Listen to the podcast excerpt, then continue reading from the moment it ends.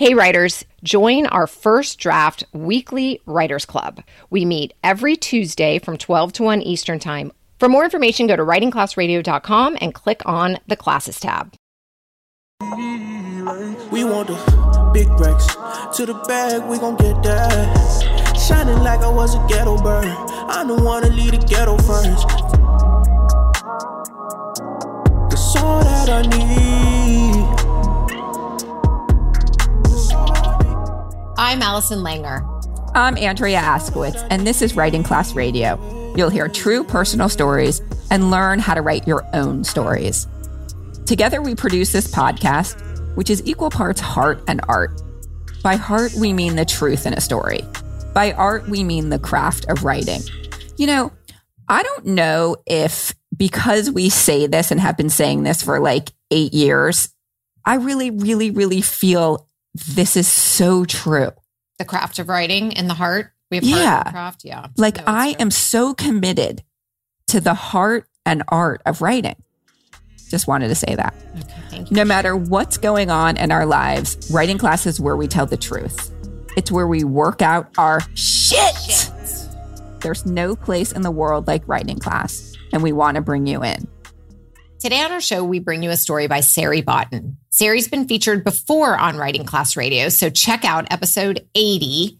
You have permission to write or not write. It's really good. Sari Botton sounds like Larry Cotton.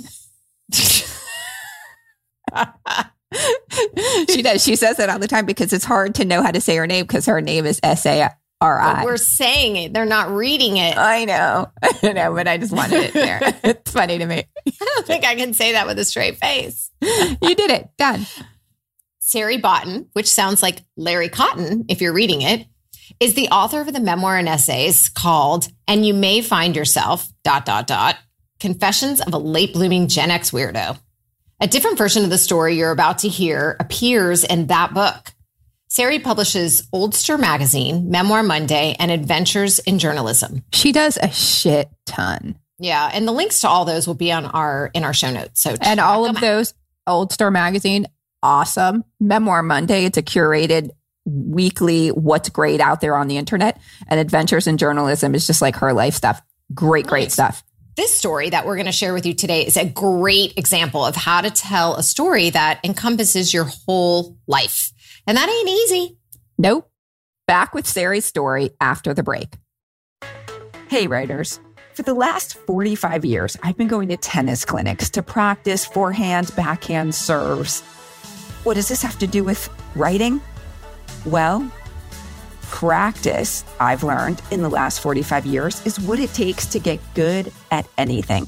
And that's why Writing Class Radio hosts a tips clinic, a writing tips clinic. We do this every second Saturday so that we can all practice going to scene, writing like we speak, omitting needless words, everything that it takes to become great or at least better at writing. So join us every second Saturday from 12 noon to 1 Eastern Time on Zoom. To join, go to writingclassradio.com and click the link for the tips clinic. It's $10 and believe me, it's a lot cheaper than a tennis clinic. See you there.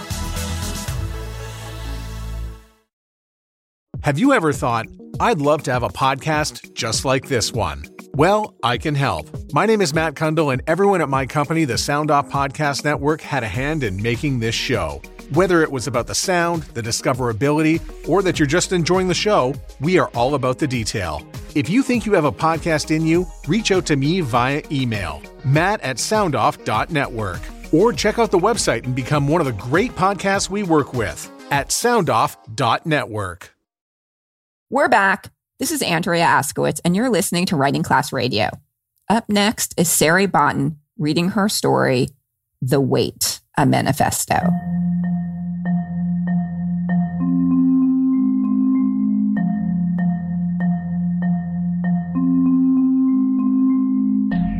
Have you been working out? An annoying acquaintance asked after a head to toe glance. Because you look, and here she paused, better. The problem was I had been working out. I had lost weight, and I hated everything about that. like just about every woman in America, plus plenty of men and people across the gender spectrum, I've got issues with body image, weight, food, and exercise. In my teens and 20s, I struggled on and off with anorexia, and it warped my relationship to my body and its appetite. When I starved myself, I thought it was just another way I was weird. Now I know our culture has a massive collective eating disorder. The adults around me had been taught to hate their bodies, and through constant dieting, worrying aloud about calories, the messages came through loud and clear. Even though I've worked through a lot of that over the past few decades, some of the sickness remains. Lifelong body dysmorphia makes me an unreliable narrator about the state of my figure, but to the best of my understanding, I am not, nor have I ever been, overweight. I'm petite, a hair under five feet, a size four or six, depending on the brand, and curvy, soft bodied with a full bosom, 34D. I was in kindergarten the first time I thought I was fat. My body size and shape were well within a healthy range, according to my doctors, and photographs bear this out. But I was convinced I was fat. I vividly recall my mom showing me professional photos of me. I wore a red cotton summer outfit with a white floral pattern. My cheeks and arms seemed too full, and I begged my mom not to show the pictures to anyone else. I look at those photos now and I can't see what I saw then. I had no extra padding. A year later, at six, I cried about moving up to a bigger underwear size. My parents and grandparents were always trying to fit into smaller sizes, and now I was moving in the wrong direction. Our cupboards were filled with tab and sweet and low, the freezer with ice milk. I was surrounded by grown up women who made excuses if they allowed themselves a cookie or a pat of butter on a baked potato. At seven, an adult commented on my ample butt, the part of my body I have struggled to make peace with ever since. Shortly after that, when I got a stomach virus, I experienced a weird sense of empowerment from my ability to go without eating. I was vomiting, but I saw the whole ordeal as a stroke of luck. Maybe if I stopped eating for long enough, I could lose my big butt. In fourth grade, my friends and I began comparing our bodies. I had one friend, Lucy, with juvenile diabetes, who went through periods where she was rail thin. Lucy and other girls bragged about their doctors declaring them underweight. The girls reported this like it was an unfortunate situation beyond their control. Woe is me, underweight again. I just can't keep the meat on my bones. At 14, my body started to develop and suddenly my clothes fit tighter. I was still very much not fat, but I was a few pounds heavier, and I wasn't the only one who noticed. You don't eat the cakes and the candies, do you? my step grandma asked. We were at a family gathering, and I desperately wanted something sweet, but I couldn't stand the way my body was massing out, as I'd heard a friend's mother refer to the phenomenon. In the middle of 10th grade, in the winter of 1981, when I was 15, I decided that I needed to take some action to control this body. First, I did the stewardess diet. Breakfast was black coffee, something I didn't drink yet, and a half grapefruit. Lunch and dinner were different kinds of meat with plain, undressed vegetables. After four days of that boring regimen, I didn't feel nearly thin enough. I went to the library, and there, instead of diet books, I was drawn to a young adult novel called The Best Little Girl in the World by Stephen Levenkron. It was the story of a teen girl who develops anorexia and bulimia. Clearly, it was meant to caution young readers against starving themselves, but for me, it became a blueprint. I learned all the tricks from Francesca, the main character how to move food around on your plate, how to fool tired parents, how to leave evidence of having eaten breakfast without taking a bite, put cereal crumbs in a bowl and leave it in the sink. The book destroyed my relationship to food and my body forever. I'd skip lunch and walk the school grounds to burn fat. At dinner, I would put a small amount of meat into a large portion of salad, but only eat the vegetables, and at the end of the meal, quickly toss the meat into the garbage. Initially, I filled up with water tab, diluted orange juice, and tea, and it helped distract me from my hunger. Each time I peed, I imagined fat pouring out of me. A couple of days in, I felt the equivalent of a runner's high from not eating. It was exhilarating to feel so in control, to feel empty and light. I had so much energy. I expended it in the evenings, dancing vigorously to the more upbeat songs on Springsteen's The River album. I say dancing, but it looked more like awkward aerobics, kicking and punching the air, twisting and turning, with the objective of working all the fat off of all my parts. Every evening, a ritual. In a short time, I had gotten myself down to 90 pounds from 112. A healthy weight was more like 120. I was very thin. My parents became alarmed. I became alarmed because even though I knew definitively that I was thinner than was considered healthy, I only wanted to keep losing weight. I confessed to my parents that I'd been starving myself and that I wanted help. They found a therapist who specialized in childhood eating disorders, and I started going once a week.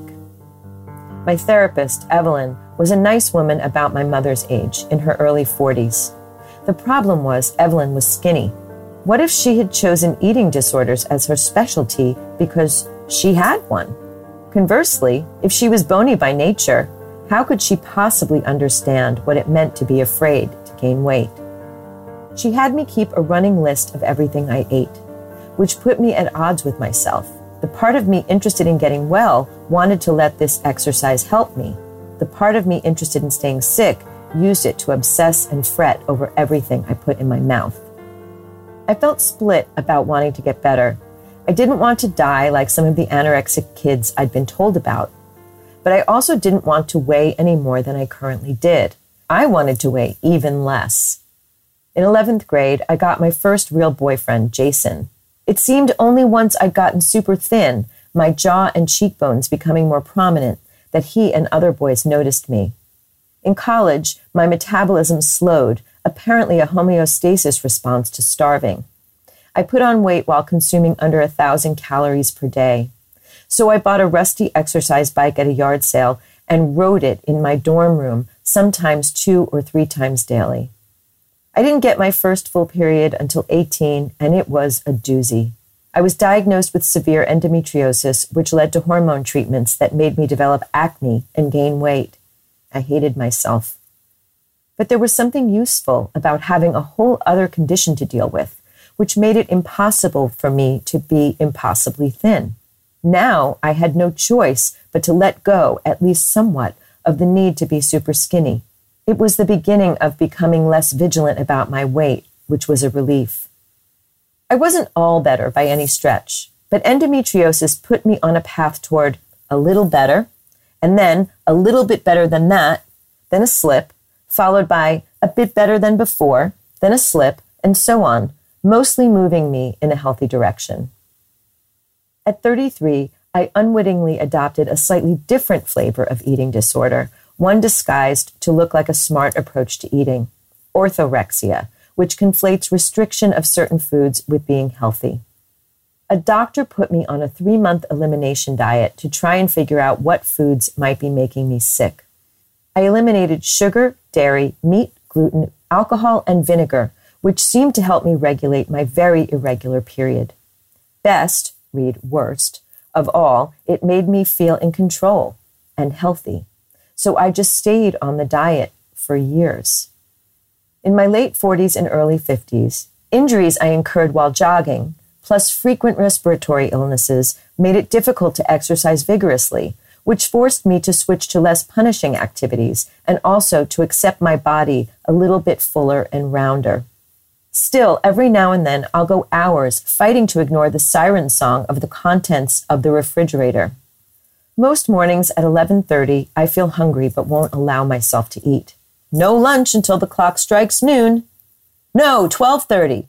I want to revolt against this baseless decree, but the unreasonable despot I'd be rebelling against is me. I have a lot of food rules. I'm allowed one square of chocolate per day, or one small gluten free cookie, likely one that I baked, or a tablespoon of ice cream to keep me from feeling too dessert deprived. No full desserts more than once a week, preferably not more than once a month. No, per quarter. If I have a carb heavy lunch, I can't also have a carb heavy dinner. I keep these rules in my head and know them by rote. A certified nutrition coach once taught me to ask myself anytime I think I'm hungry, might I be angry, lonely, or tired instead? She gave me an acronym by which to remember this line of questioning H A L T, HALT. This was supposed to be wellness, but it made me doubt my own hunger. Sometimes I think a teaspoon of peanut butter will hold me over, but that only buys me 15 minutes of relief, 20 tops.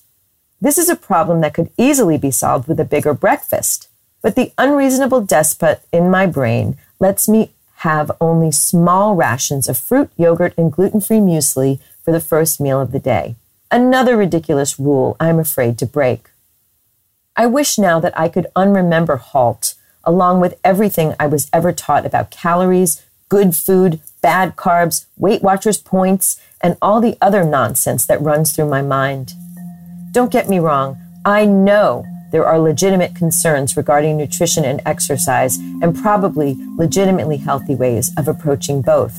But my history renders me incapable of separating healthy approaches out from harmful ones, or from turning the healthy approaches into modes of harm.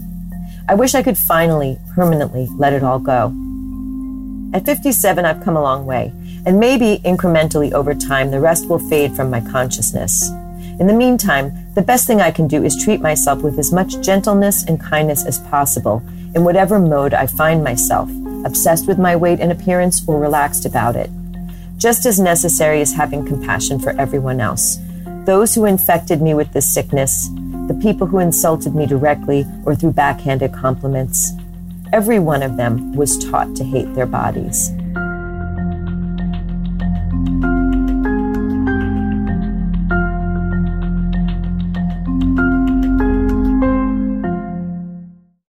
I am so impressed with this story for a few reasons. The first, I think, is that this narrator admits at the top of the story or pretty early on. I lo- and I love how she does it. She says that she has dysmorphia, which makes her an unreliable narrator about the true state of her body. But she shows us what her body looks like in terms of, she gives us her stats, really. She tells us her weight and her height. And she says that she's not fat. And she continues to tell a whole story about her own issues with food. And I know from my own experience writing a story about my issues with food, if you present as someone who isn't fat, the internet does not like you. But to Sari's credit, I really like her. I feel like she's a very, very reliable narrator because she tells us she's not. And what I mean by reliable narrator in the terms of writing is that she's giving us her vulnerability. She's telling us how vulnerable she is. And so I trust her.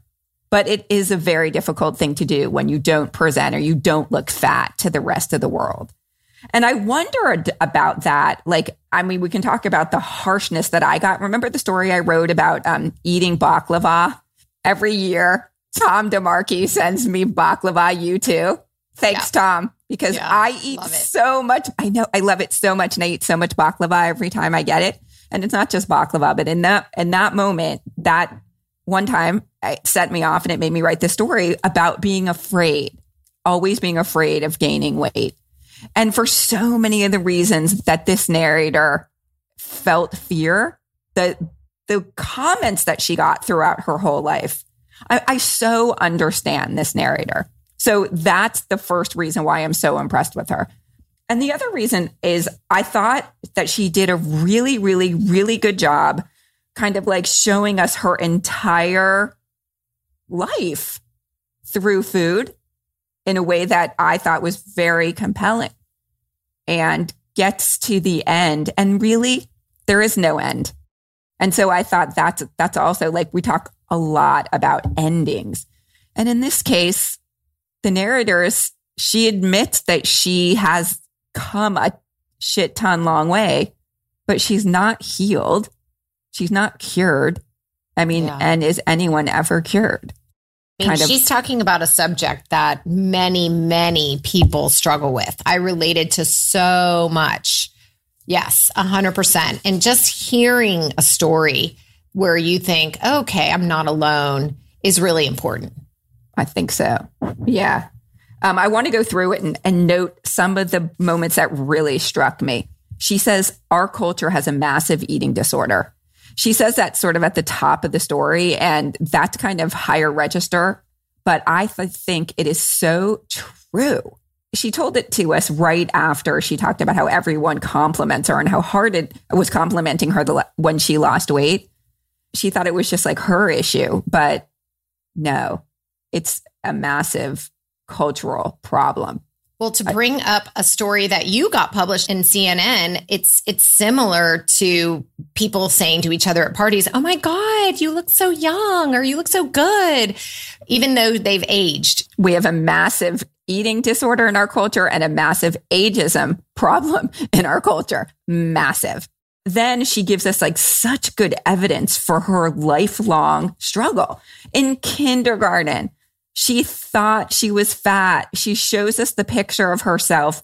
And now when she looks back on that picture, she's like, what? What did I see? And then at six years old, she cries because she wanted to not be like going up in size. That part I thought was so sweet. It was about underwear. But compared to like her grandparents and everybody around her, she she she thought she was moving in the wrong direction. And I felt like she gave us this kid perspective in a way that I I was like, yeah, I understand because it was such a kid kid thinking. I love that part. Yeah, really good. And then the details of what was in a refrigerator, tab, ice milk. We had tab and ice milk.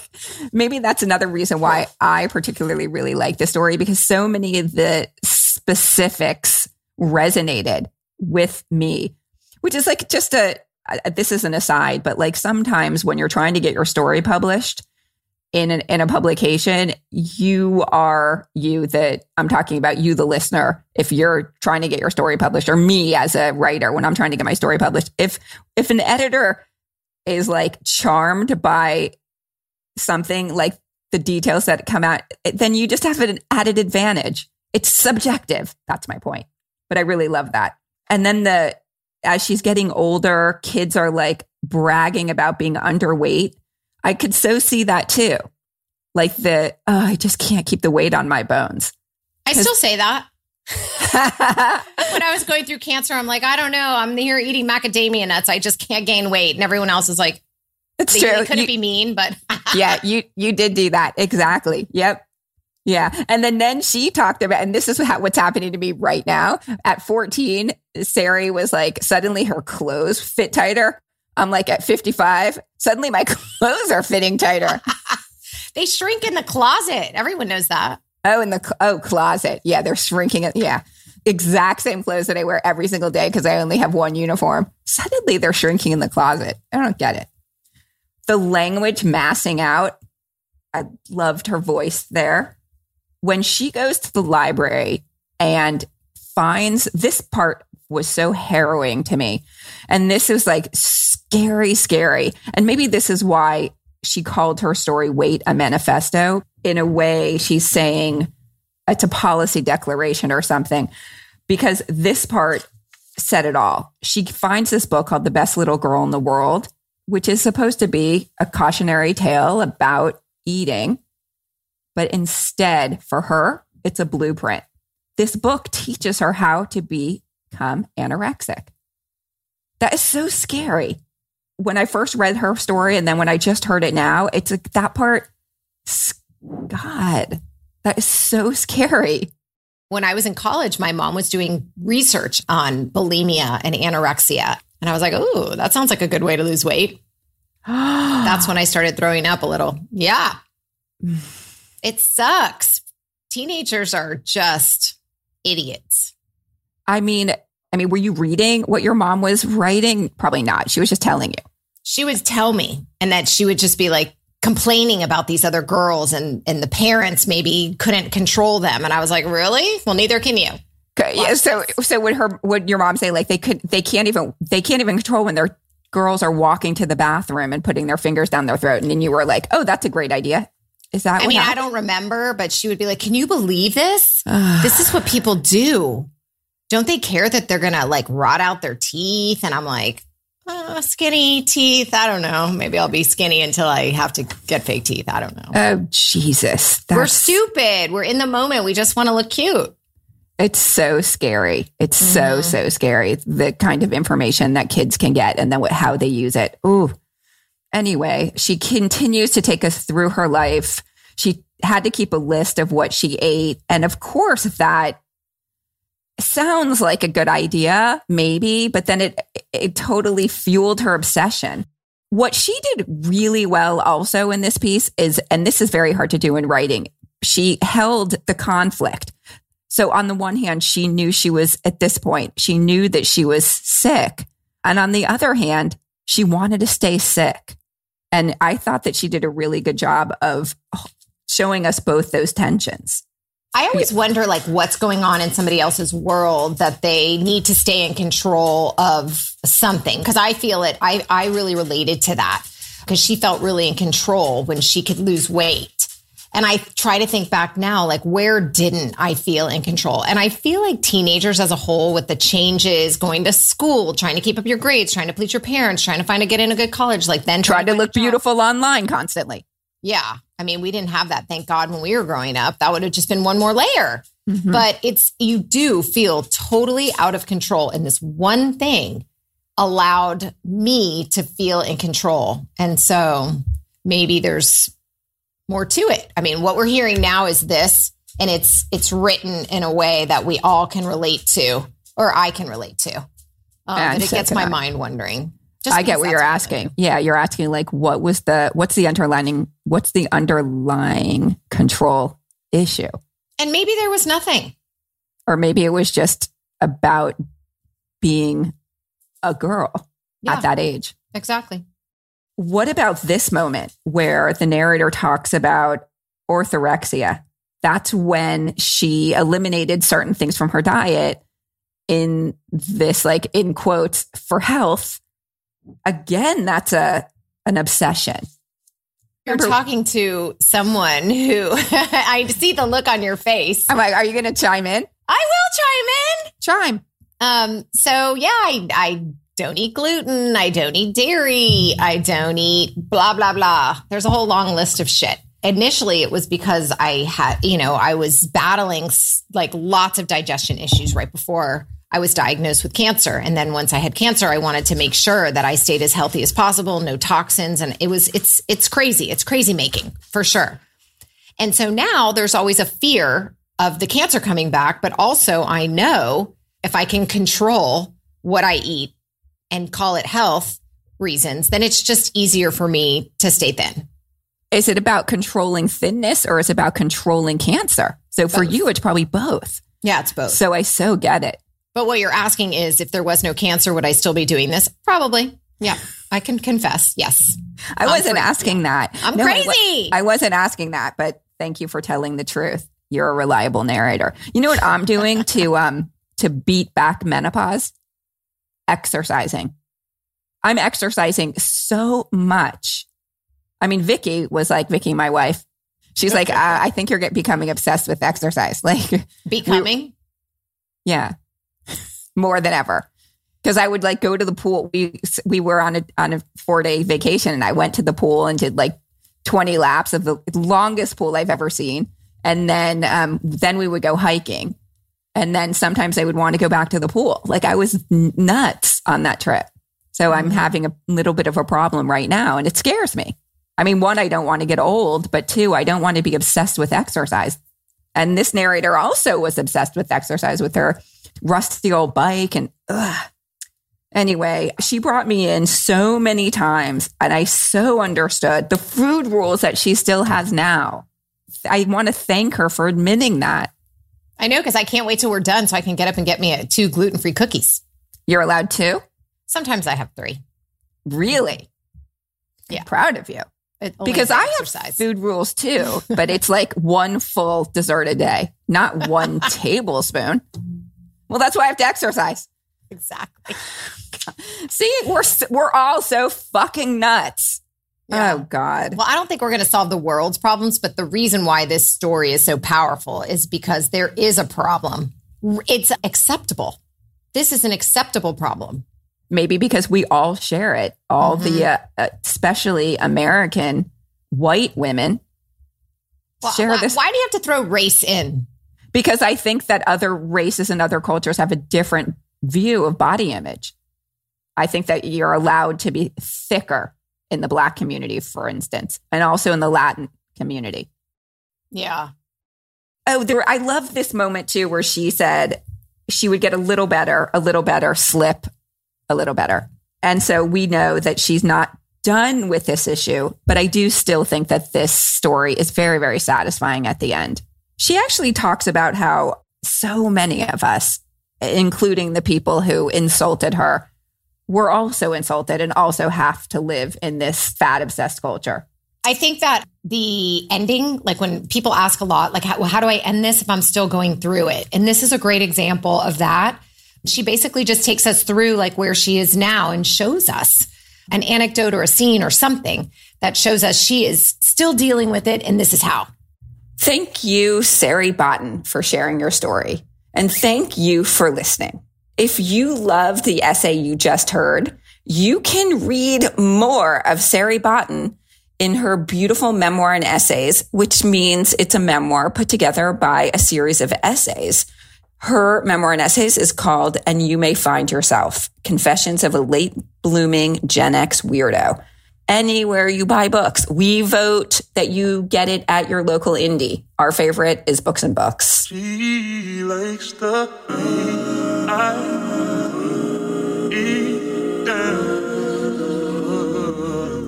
I don't get jaded. I work too hard. I wanna be famous. I never let my guard down. I think what had happened was I thought it'd bring us happiness.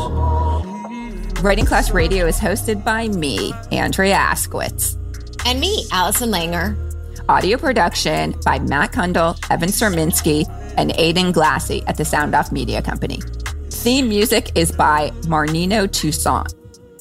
There's more writing class on our website, writingclassradio.com, including stories we study, editing resources, video classes, writing retreats, and live online classes. Join our writing community by following us on Patreon. If you want to write with us every week, and who doesn't?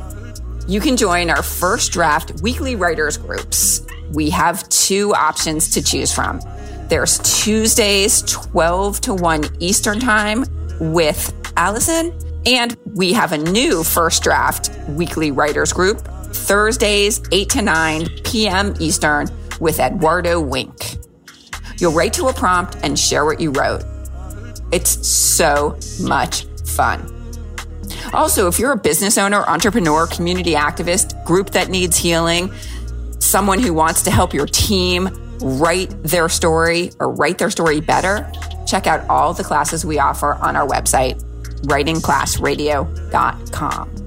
Join the community that comes together for instruction, an excuse to write, and most importantly, the support from other writers.